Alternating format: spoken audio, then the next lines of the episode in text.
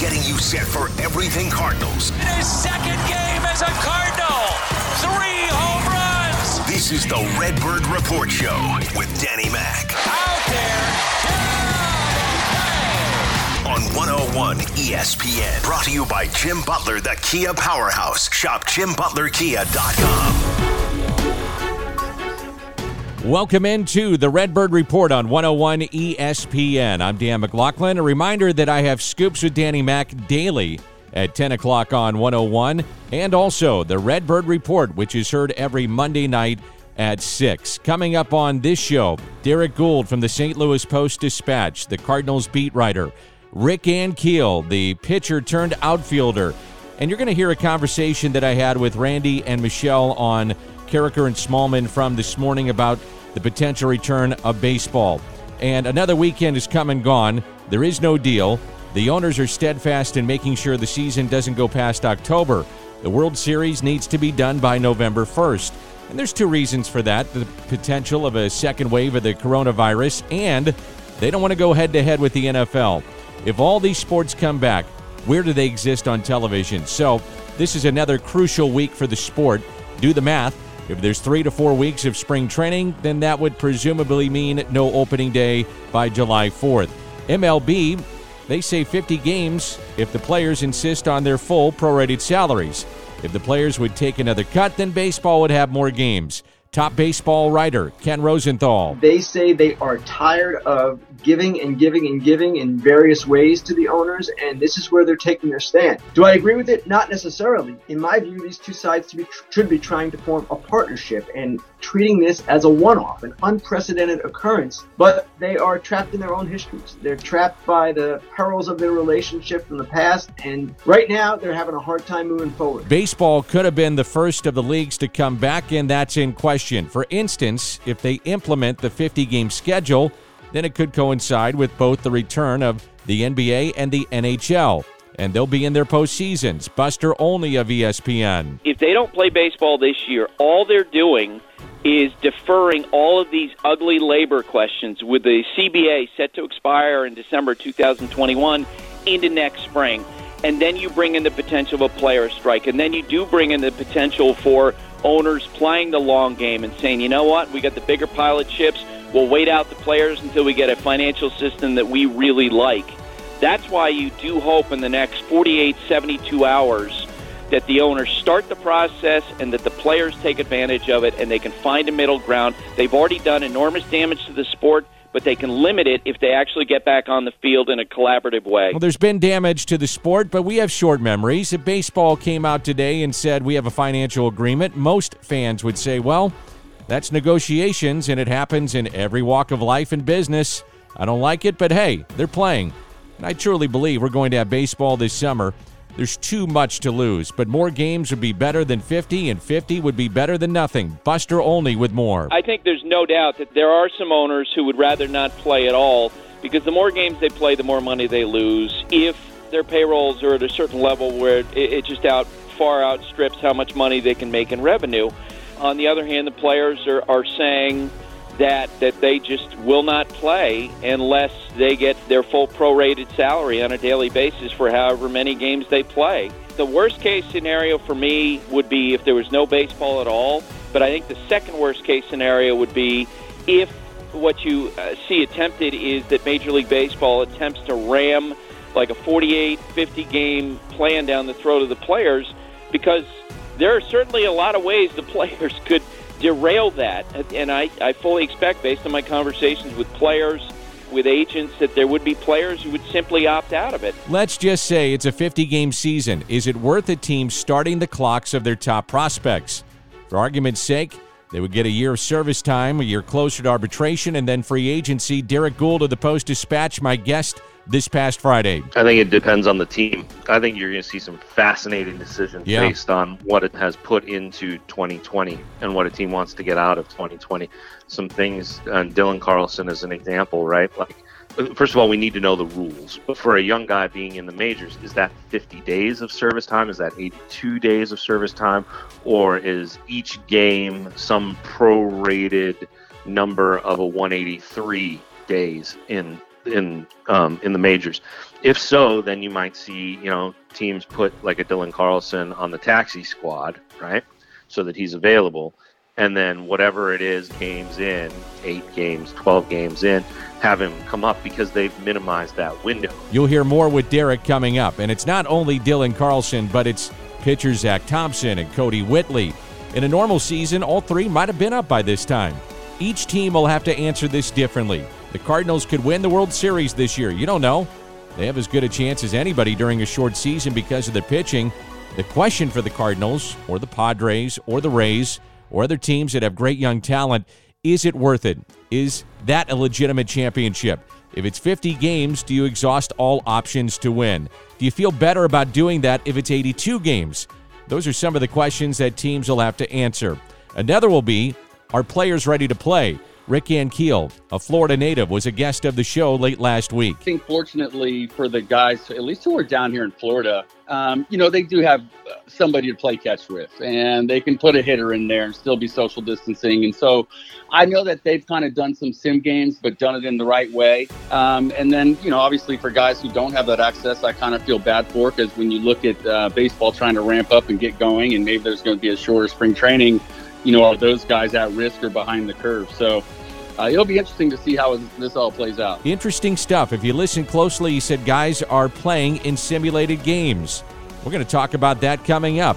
Rick Ankiel will be my guest on the Redbird Report on 101 ESPN. More of the Cardinals talk you know and love. This is the Redbird Report with Danny Mac on 101 ESPN. Brought to you by Jim Butler Kia. One of my all time favorite players to watch and to be a part of broadcasts with and to uh, now just have the chance to talk to is former pitcher, outfielder, slugger, and uh, one of St. Louis's favorite when he was here in town a couple of different times as a pitcher and as an outfielder. And that's Rick Ankiel, who's down in Florida at his home. Here we are in St. Louis. We're all dealing with the virus. We're all dealing with something that we miss, which is baseball.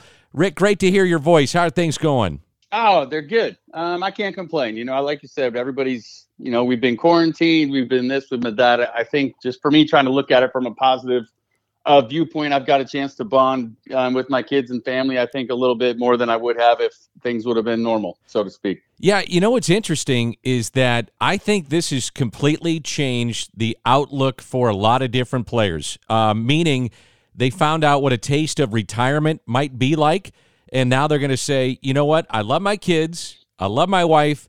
I love my in laws, maybe, but this is going to. I want to get back out on the field and, and do what I know what to do, which is baseball. I really think it may change the mindset of some of these players. What do you think? I think you're exactly right. Um, you know, I can tell you my experience when I first stopped playing. I thought this is going to be the greatest thing ever. I'm going to fish. I'm going to golf. Um, I got about into July of what it would have been, you know, of that season, um, and realized th- this doesn't work it, it's not what it's all cracked up to be. I need to go do something and be busy. This stinks. So I would think so. I yeah, agree. I, I think it's also about a purpose, right? You know, if you're a ball player or any professional athlete, you wake up, you work out, uh, you have your routine. And of course, you love your family. And of course, you want to be around your kids. But it's about that routine and purpose. And when that's gone and it's not you making that decision, it's kind of like retirement sometimes. It's got to be very, very tough. You think that's a, a fair assessment? I do. I, I, absolutely do. I think, you know, for, you know, I definitely think it'll make them appreciate the opportunity, everything that comes with it. Um, you know how it is. Sometimes I, I, think you, you just get into the dog days of summer and it's like, ah, another game, another game. And the playoffs are exciting, but you know, sometimes you can go through the motions, whether, whether you want to admit it or not.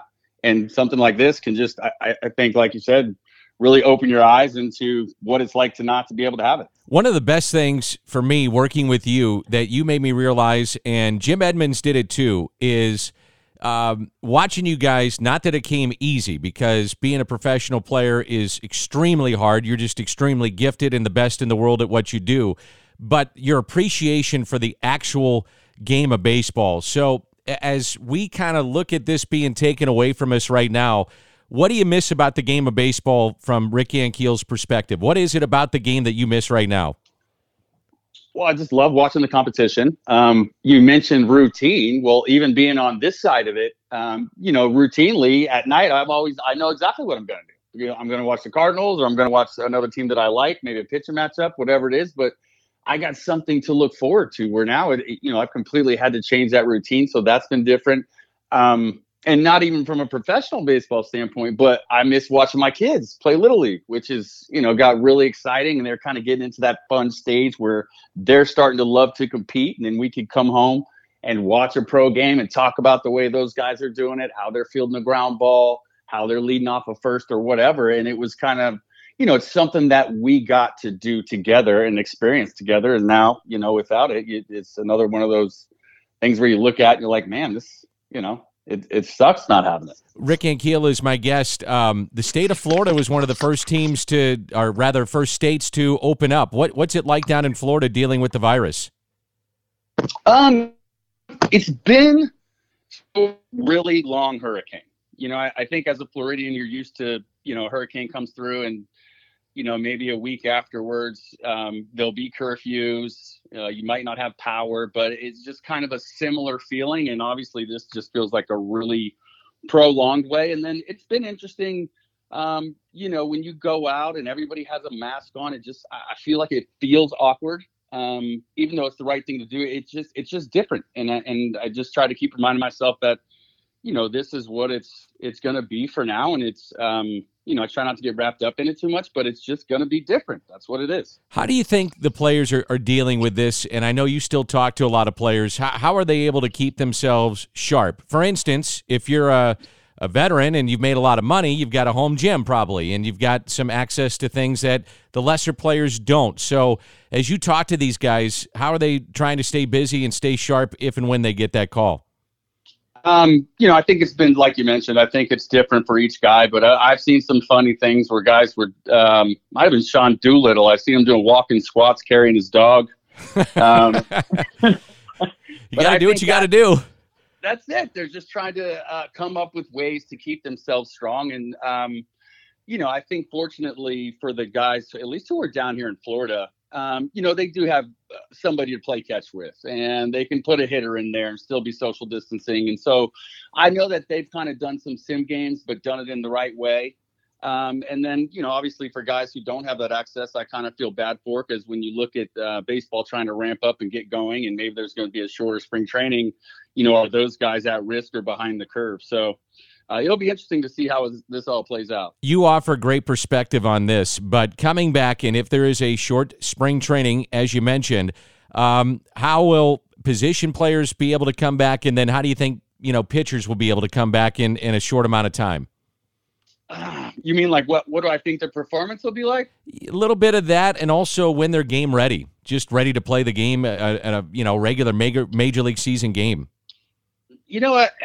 I've been, you know, you think about it, and I, I feel like, uh, I don't know. I think it's going to be interesting. I think, honestly, I think some guys will probably be okay, and other guys they may struggle, and, and they might not know until how they until you get out there. One thing I think that is going to be interesting is no fans. Um, you know, we've talked about this a lot, and and I feel like you know, as you get into the league, the playoffs, the emotional uh, uplift you get from being in that playoffs atmosphere is like nothing else. And you know, I think even to start the season, right? The fans, the crowd, everything that like gives you that extra adrenaline isn't going to be there. So I'm interested uh, from a mental standpoint to see who can ramp their themselves up without the extra stimulus. How do you do that? What what if you're playing a coach or a mental coach or part of a coaching staff, which you did in spring training? How do you get guys to be mentally sharp and ready and active, you know, and excited to play the game if there's no fans? Well, I think you got to go through the the mental process of it and be like, look, these games count. You know, this isn't just fake games. You know, this is this is real, and you need to dig in, put yourself in this killer mind, you know, mindset where you're, you're out there and you're going to do whatever it takes to get that guy out or focus on getting a hit, whichever side you're on. Um, you know, I always like to mention Max Scherzer because when you watch him, um, you know, he he's you can just see it, right? He's yelling at the hitters, he's yelling at himself. Um, and not that other guys that are quiet aren't that determined or focused, but I, I think just for me, I'm looking at someone like him and saying, hey, you know, what what are you what are you telling yourself, and how are you getting there? What are you doing?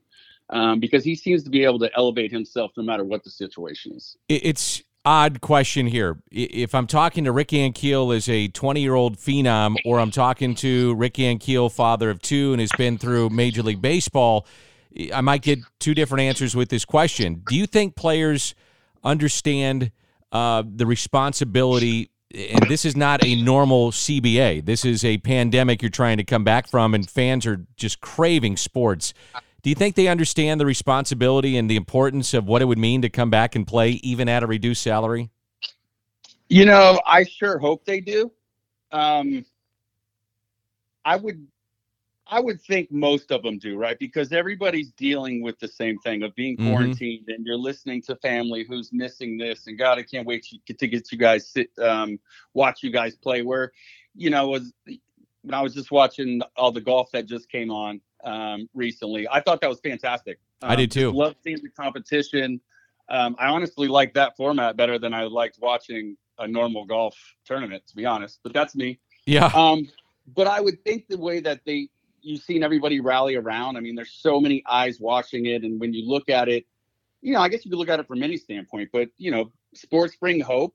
Um, but not only that, I mean, there's if you know these guys do get a chance to go out there and play, you're going to have so many more people watching the game, right? That that's got to be exciting.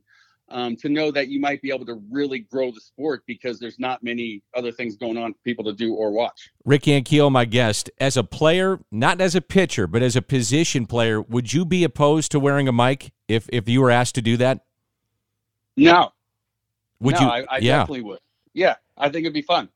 And do you think some players though get cautious because they're afraid to give something away, or you know they might say something that is not, you know, PG rated, which is going to happen, and you would think that the truck is going to make sure that they splice it up to where they don't embarrass a player, but.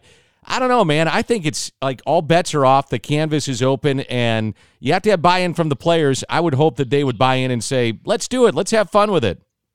Yeah, listen, I know just from my experience of you know and sometimes guys will do that on the bench. Um, you know, it's, it's I think there is a little bit of fear of like, okay, you know, maybe you say something you shouldn't say on national TV, but it's almost like all the other guys get scared too because you never know what they're talking about, not thinking that anyone's listening to them, um, and maybe saying something they shouldn't either. But I think it's entertaining. I mean, you know, when um, was it in spring? I seen a couple guys, maybe Freddie Freeman had a mic on for an inning or something. Uh, a few other guys maybe, but I thought it was great. I loved it. in terms of and I've been kind of critical of Scott Boras during this process. And here's here's my thought process, okay? So hear me out before you yell at me. And Rick Ankiel was a top client of Scott Boras. Is that I think, you know, with all the leaks that have been coming out on both sides about the economics of a potential agreement, I don't know. I, I just think it's a lot of noise. I'd rather just hear from the Players Association, their head or executive committee, and I want to hear from the commissioner. And Scott clearly has got a lot invested with so many players. I mean, hell, he signed over a billion dollars worth of contracts last year. So, you know, players get cut, he gets cut. My question to you is for the for the fans out there, what is it about Scott Boras that makes him such a great agent? Because there is no doubting he's an incredible agent and does everything for his players. You were one of them. What is it about him that makes him so good? Um, I think the first thing is um, he he's he works for you, and you can trust that. Um, you know, as a as a player, sometimes you hear some stories here and there that maybe agents are cutting back deals with some of the teams and maybe a little friendly. Um, you know that Scott is trying to get as much as he possibly can for you. He's fighting for you. Um, you know, the other thing is is the you know the company that he's built, the support system that he has um, for you for the player is unlike any other any other agency that I've seen. Um, I mean, you name it, they're there for you. They try to help you on every side of the game, whether it be media, off the field, in the off season. You know, even for me, um, going through the book process, um, they helped me tremendously. Um, you know, even now going with them, uh, kind of working on the movie stuff if something ever comes with that. But they're there in my corner, and I would have no idea to how to go out there and, and try to sell a movie or sell the rights and all that. And I know that I can trust them, and they're they're there for the player. They really are. I'll, wrap it up with this. Ricky Ankiel during spring training, and it seems like an eternity ago, was doing TV with me. So we are doing some games, but also you were in uniform and had a different role with the club and, and various roles in, as being a coach. Um, now that you reflect on that, you've had a chance to kind of take it in. Do you want to go one direction or another? Did something pique your interest as you reflect on that experience in spring training? Um, I can tell you this. I I liked. I still love both. Um, I definitely enjoyed being in uniform and being around the guys. It's just nice to get in there and and um, you know you feel like you're a part of the team. You get to know the guys, so maybe you're not such an outcast. Um, you know, there's just you know all the all the a ton of young guys that I didn't know. Right, got a chance to say hi, shake their hand, maybe learn something about them, and you know, vice versa. They can see me and say, okay, you know, maybe he's okay, or maybe they didn't like me. I don't know, but um, it was it was definitely good just to be down there, kind of learn the new games, the new ins and outs, um, everything that's going on with the analytics. So um, I enjoyed it. Um, and I don't know, I can't say that I'm leaning one way or the other. Um, I just know that I liked both, and I want to be involved with the game. Absolutely. And I know the Cardinals want you involved, and we want to see you back up here in St. Louis because that means we have baseball. It's always good to hear your voice miss seeing you, man, and, and hopefully we'll be doing some baseball sooner rather than later. And thanks for doing this. I appreciate it. Thank you. That's Rick Ankiel on the Redbird Report, one of the great stories in sports in recent memory. When we come back, it's a visit with Derrick Goold, an update on what the Cardinals are thinking about some of their young players, where we're at in baseball, and just everything that is Major League Baseball. Derrick Goold coming up on the Redbird Report on 101 ESPN We are right back to it. More Cardinals talk right now. This is the Redbird Report with Danny Mac on 101 ESPN. Brought to you by Jim Butler Kia. Every Monday through Friday on 101 ESPN, I host Scoops with Danny Mac. That's at 10 a.m. Last Friday, had the chance to visit with Derrick Goold of the St. Louis Post Dispatch. First question I asked him where are we right now with Major League Baseball and trying to get back on the field? I think we're in a prolonged staring contest between the owners and the union. Um, you know, the the financial aspect and the the press releases and the leaks and the rhetoric that has gotten all the attention.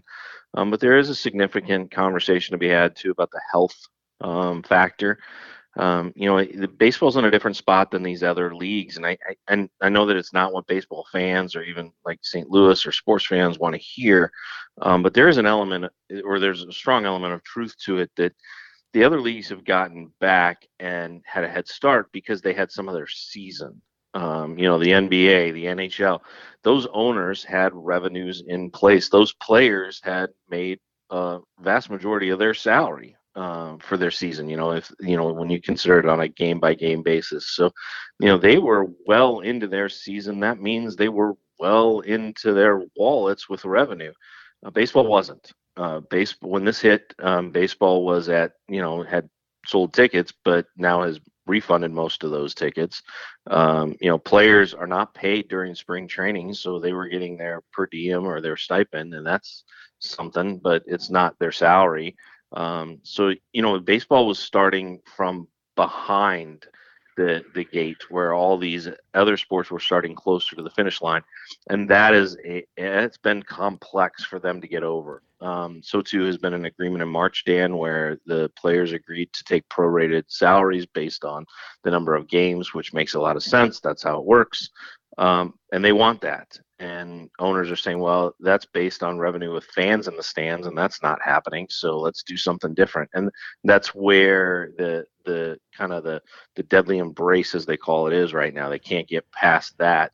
And meanwhile, the, the safety and health aspect is, is significant, and that's on the other side. The PR aspect of this with the other sports returning Brutal. base, yeah. It, I mean, your perspective of this because you you make a living off this. You you cover it daily, 365 days a year. The PR aspect of this has just been terrible, hasn't it?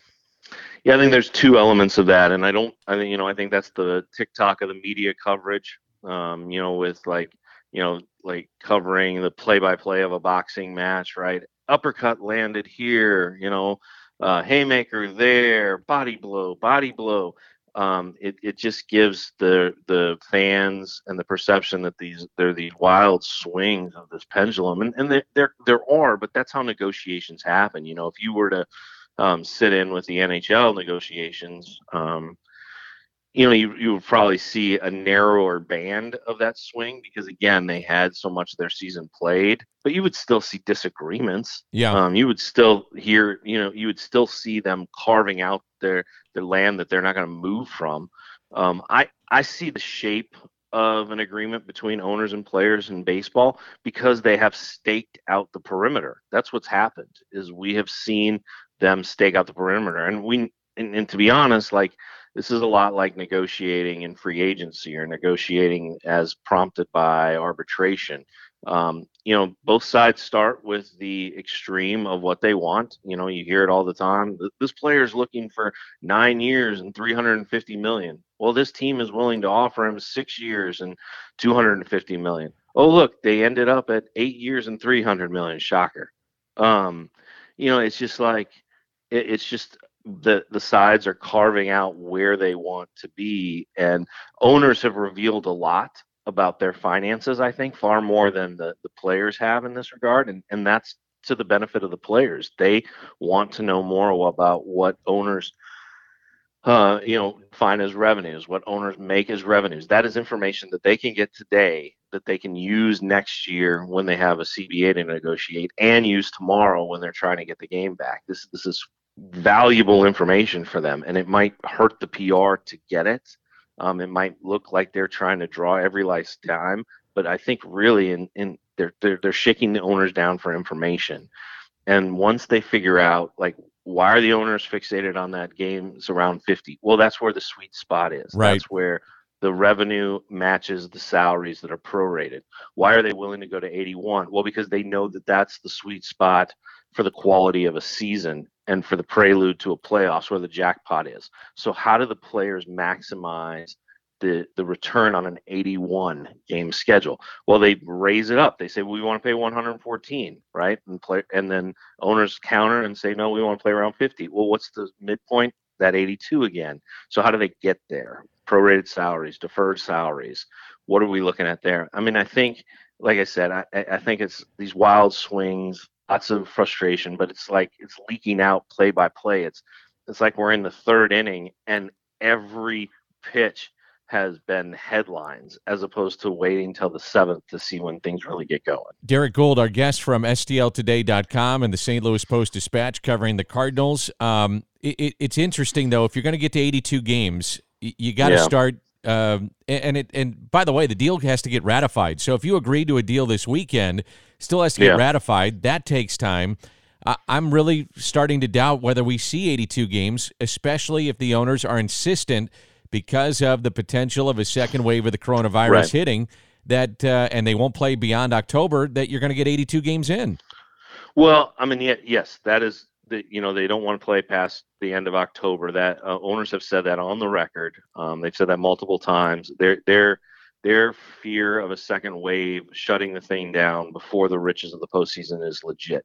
Um, I would counter then maybe be creative about how you deal with the postseason, right? Like if if you need neutral site, why is that off the map for yeah. World Series? Um, you know, if you if um, you know basketball is going until October seventeenth, um, you know football will be insist that it will be in full swing by then. College football wants to be playing in November, so is your reason for not wanting to go into November because you don't want to overlap with football? Well, that's not cool. That that's not the reason. Is it health? Then okay, let's talk about that and let's figure out, you know, how if there's a creative alternative to that. I still think though like like July 15th, July 14th, which is still more than a month away and players are are ramping up in preparation for that first week of July, second week of July start. Um, you know, if you have a a way to get off the ground and launch around July 15, you can still do the 82 games. Yeah, it'd be interesting. It'd be double headers. It would be some ways to kind of cram it in, but uh, you would yeah. do it. In terms yep. of what the roster may look like, you know, we've had a lot of talk about the 50 guys that you'd have in a taxi squad. I'm curious. Right. Let's just talk about what may happen on the field. What happens to a Dylan Carlson in this type of situation? And do clubs, as it pertains to a guy like Dylan or a top prospect, do they get added to a 40 man and start their clock, or do you think teams just say, no, no, no, this is an outlier. We want we don't want to do that. We don't want to waste it. What do you, what do you think about that? I think it depends on the team. Um, I think you're going to see some. I think you're going to see some fascinating decisions Yeah. based on what a team um, has put into 2020 and what a team wants to get out of 2020. Um, some things, and Dylan Carlson is an example, right? Like, first of all, we need to know the rules. We need to know how service time will work, right? Will this will a 50 game or an 82 game schedule will that be considered a full year? and thus for a full year of service time. For a lot of guys, it is. I mean, it's going to be a full year off their contract, right? But for a young guy being in the majors, is that 50 days of service time? Is that 82 days of service time?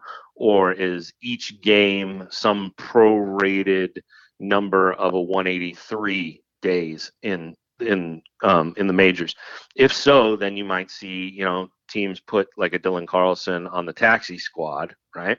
So that he's available and then whatever it is games in eight games 12 games in have him come up because they've minimized that window you know the impact. And that way they could get the extra year of control. Teams will do that. Um, you know there there will be some teams and the cardinals are in this group where if you say all right who are your best 30 players? Who are your be- what's your best 30 man roster um, without service time being included you know, Dylan Carlson would obviously be in it. I Sure. think there's an argument that um, that Zack Thompson would be on it. the draft pick Absolutely. from this past year. Kodi Whitley would be on it. Yep. Um, those are three guys that are not on the 40 man. Um, so if service time is not an issue and winning is the issue, then you'd see those three guys on it, right? Um, but how do they get there? I think I think there are some teams. Um, you know, San Diego is one where if they made a 30 man roster out of their best available players, they would be a contender uh, a lot quicker. They, especially in a short season. Um, but do they want to get there? And, and what do the rules allow them to do? And then on the other end, I think you have teams like the Cubs who, when, whew, boy, when rosters open up and they're able to make moves, are they going to divest themselves of some of those salaries? Well, here's the question. Here's the other dump? question, though. I, I I would say the answer is yes, but then who's going to want to pay some of those guys in this pandemic? Well, that brings us to the Dodgers, who have invested a lot in winning in 2020. Um, they have yet to have a, have a game from Mookie Betts. Right. Um, that that was their guy. They have yet to have a game pitched by David Price. Um, they have a high salary. They have uh, a high payroll. They have no revenue, and they have a lot of a lot of interest in winning a World Series. And they've already lost um, half of one of Clayton Kershaw's final years.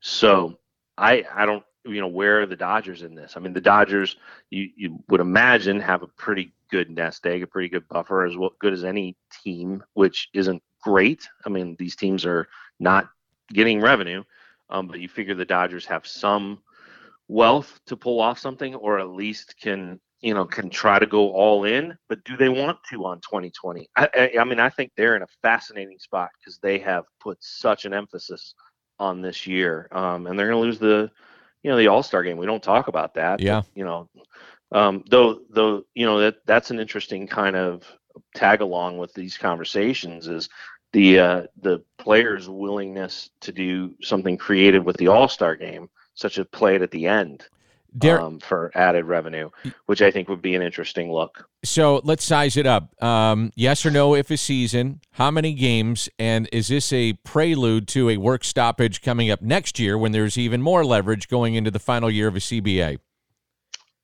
Great questions. Um, I I will I will hazard um, I will hazard a few guesses. Uh, you know, I, I I think there's too much pressure. Um, it's you know again you can see the outlines in the negotiation. I think there's too much pressure for there not to be baseball this year. Um, I think both sides realize the pain is not worth um, you know walking away from an entire season. So they are both motivated to have a season. Um, I don't know the length. I mean that that that it sure seems like somewhere in that 80s is where they're going to land. Um, it's can they can they raise the financial balloon just enough to make both sides happy in that regard. Um, but it's it does seem like that's at least um, um, that's at least the middle the midpoint that they could find an agreement if the finances can get there. And I, I think I think this is all prelude for how the conversations are going to go. Um, but I have not heard anything from players about how they um, they want to lose games to make a point. Um, they don't want to do it now during a pandemic, during a pair of national crises. They don't want to do it in general. Um, I do think that this has been a galvanizing experience for the players, and they needed it um, coming out of CBA. This these negotiations and where they want them to go and how they're approaching them has has really fortified the union in a way that uh, that it, they needed it over several years.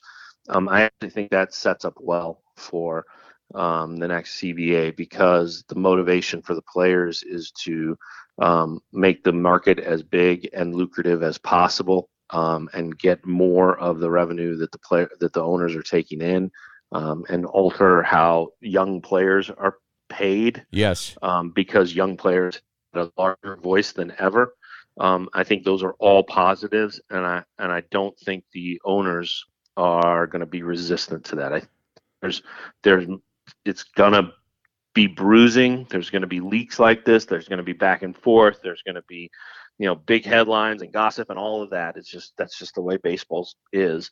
But I think the the unity within the union and the awareness of the young players, those are positives for the game not going through a work stoppage. Awesome stuff, Derrick. And I loved reading your report on the minor leagues this past week in the Post Dispatch and, and getting an idea of where the future, uh, where it is right now, where it is in the minor leagues and, and the positions and the pitchers. They're well suited, so you did a great job covering that and breaking it down for uh, for baseball fans here in town. And I appreciate your time as always. Thanks, man. Thanks, Dan. Look forward to seeing you in a ballpark at some point soon. That's Derrick Goold. Coming up, you'll hear a conversation that I had this morning with Randy Karraker and Michelle Smallman on Karraker and Smallman. That's next on 101 ESPN. More of the Cardinals talk you know and love. This is the Redbird Report with Danny Mac on 101 ESPN. Brought to you by Jim Butler Kia. Final segment on the Redbird Report. Earlier this morning, I was a guest of Randy Karraker and Michelle Smallman. Of course, they have Karraker and Smallman 7 to 10 every day, right before Scoops with Danny Mac at 10. And that's daily on 101 ESPN. And so I do a baseball hit with them. That's on Mondays. On Wednesdays, it's with Rivs and BK, and then the Fast Lane on Friday. And the conversation this morning, well, no doubt about it. You guessed it. It was about trying to get baseball back on the field. We will have baseball this year. I, I firmly believe that. Now, the the problem is is that if the owners just slam down the 48 or 50 game proposal all bets are off on what the season may look like. You know, they, they, you could have, let's say, a great example would be George Springer, who's a free agent to be, and George goes out and says, "Yeah, sure, I'll be there." He plays one day, or Mookie Betts, another free agent to be, and uh, they play one day, and you know what? My hammy hurts. Uh, got a bad elbow. Yeah, having some neck problems boy, those neck problems just uh, went for the 50 games that we were supposed to play, and lo and behold, I'm a free agent. I mean, I, I could see those kind of things happening uh, with the season, and you just wonder about the viability of a 48 or 50 game season as opposed to, even though it's not great, an 81 game season. And if you had an 81 game season, there would be give and take to make that happen. If it's a 48 or 50 game season, the union gets their prorated salaries. The owners don't have to pay as uh, as much for the games, and it's it's all over. And the players easily could say at that point, by the way, you wanted us to wear mics during games? Nope, that's not going to happen. You wanted 14 teams into postseason play? Nope, we're just going to do 10. And it, and it, it really just goes back and forth, and then it sets up what my real concern is: what could happen in spring of 2021 and uh, pray to God that we have a vaccine or something that allows us to gather next spring um, and you have a quote unquote normal season. But remember, they're going into another labor dispute after that year. So it does kind of set the stage for that, too. Dan, I know you probably don't have the answer to this, but after you've just laid everything out so eloquently about all all of the things that could happen if a deal doesn't get... You got to remember, Michelle. hold on. You got to remember This is what I do for my life. This is what I've dedicated my life to outside my family. So I read everything. Yes. Okay. I read everything. I talk to people. It doesn't mean it's right. Doesn't mean it's wrong. And uh, I know you're going into another question. It's just I'm fully ve- invested in this. So Uh, you know I'm I'm sick. I, I got to get away from it. But anyway, go ahead. Well, I was going to say the way that you just laid that out. These are these are the concerns that baseball fans have. We are sitting here Sure. saying, what is it? What is it going to look like if you guys don't come to some sort of a resolution here? And if it's just forced and it it, it could just be really bad even if they do play. Do you think that owners have realized that they've come to the point in these conversations where they're going to have to consider everything that you just laid out and really be sure and careful with the next proposal or the next thing that they say to the Players Association? It's a great question. The damage has been done in, in certain respects. For instance, a guy like myself that is fully invested in this sport, make a living off the sport. I love the sport. I don't want to see anything happen to it in a negative manner. Um, a guy like me that is, or even a fan that's just diving into the news and watching the. It, here's the thing. I mean, there's nothing else going on. So when you have these leaks, they make major headlines. Where before, if you didn't have um, the coronavirus and they were going into a labor dispute, yeah, you'd hear some leaks, but it wouldn't take on the greater importance that it has because nothing else, you know, distracts us. I, I think that the casual fan, and it is, I think, a, a fascinating question. If if they came out today and said, "We've got baseball," we all have short memories. Uh, we really do, and I think the casual fan, and it's it's really interesting what I hear when I go out and people talk to me like, "Well, wait a minute, baseball's coming back, right?" Like they don't have any understanding of what's going on with this stuff. That if baseball comes back, um, a good majority of the fans kind of live and forget, right? They say, "Well, there's some bickering going on, and uh, they got through it. They played a season, wasn't great, but now we look forward to a full year in 2021, and bygones be bygones." Where when you're fully invested into it, like we are, um, we see these things and it worries us. I, and I hope I'm explaining that well. I, I think the casual fan will sit there and say, "Well, it's happened before, but they're playing, so I'm in." Where those that are fully invested uh, realize that that's there's some there's some real problems on the horizon, and it goes back for many many years in labor disputes. But most recently in 2016, when the labor agreement was extended. I, I, you know, looking at it now in retrospect, to me, the players got taken to the woodshed, and they don't want that to happen again. And Dan, with that being the case, it, it appears the power behind the throne of the Players Association is Scott Boras, and this is just a perception thing for me because he played the game. I, I know that he likes baseball players, but it doesn't seem to me that he really cares about the sport or the future of the sport. He's really concerned about the money that he's making right now or the, the contracts that his players get. But with the, his actions and statements over the course of the last several years, it doesn't really seem like he's a guy that cares about people's emotional investments in the game, the people that are paying the salaries, the, the customers, the fans of the game. I find it interesting that it was about a month ago he wrote an op ed in the New York Times, and I don't know if you guys read that, but it talked about how baseball can be um, a saving grace through such a tough time for all of us. And this is before social unrest. This is just dealing with the coronavirus and a shutdown. And baseball, wouldn't it be great to see them back out on Independence Day and July 4th? and they're the first first sport back and yada yada yada. And then two weeks later, when he found out guys were going to get a lot of cut in their salary, it, the tone changed real quickly. Um, follow the money. I mean, on both sides, that's what this is about. And it's unfortunate that when we have the various things that I just said coronavirus, social unrest, so much unemployment that baseball really could provide a nice outlet. It won't be what you're used to seeing. I mean, the KBO games are not the most exciting thing I've ever seen in my life.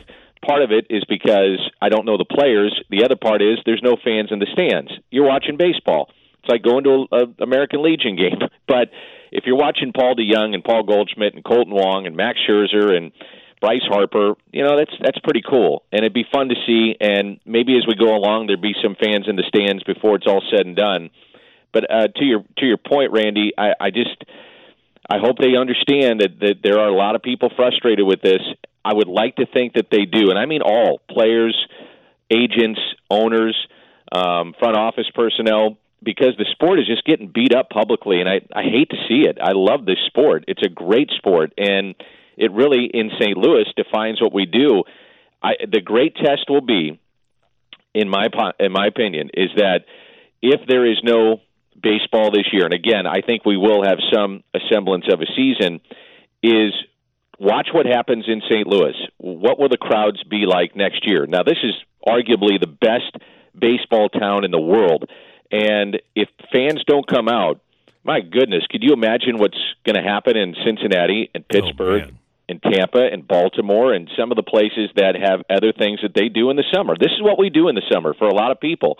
You know, they may go to a lake, they play golf, they barbecue, they go to the Ozarks, whatever the case may be, but they I guarantee you the casual fan will go to a game or two. This is what we do. And so if fans don't come back here, that's what would really worry me. By the way, Dan, you talk about people who just have an incredible passion for the sport, and you brought up the, the KBO games. Uh, Patrick Karraker has ordered an NC Dinos cap that's on its way. God love him. He watches That's every- awesome. He, he stays up until like 4.30 in the morning watching the, the Dinos every night. I watched the replays. They they by the way, did you guys I don't know if you've seen this, but they put um stuffed animals and stuff Yeah, that's you know th- in the in the stands and it did look like if you were just kind of flipping through the TV, it was like, "Oh, they got fans. Wait a minute, what? the hell is that?" You know, there's a giraffe in the front row. I mean, it was it was kind of crazy looking, but um the games have been i- entertaining still for me. Yeah. And maybe it's just because there's nothing else going on and I I don't really binge watch a lot of things anyway. With four kids, I'm running all over the place. So, um, I but I will stop and watch a baseball game. Hell, I, I sat there. There was somebody. I think it might have been Trae Young played in a pickup game the other day, and it was on social media. And I sat and watched that. I mean, that's we want sports. Sports is important. And I- Competition, man. We're addicted to competition. We are, and I, I hope we can pull this thing off. I'm concerned when I see what happened at Alabama with five players tested positive, the you know the coronavirus, and uh, Oklahoma State had it, and you know we can talk about all these sports coming back. The virus will dictate whether or not it happens. Uh, the NBA is going to come out this week with a litany. Apparently, it's over 100 pages of safety guidelines of coming back. We saw MLB's was at 67. It can be done, um, but man, I just. I just uh, I, I don't like to see the sport getting beat up, and I, I think that's where we're at right now. That does it for the Redbird Report. We do this every Monday at 6 on 101 ESPN. As always, thanks for joining us. I'm Dan McLaughlin. I'll talk to you tomorrow at 10 on Scoops with Danny Mac.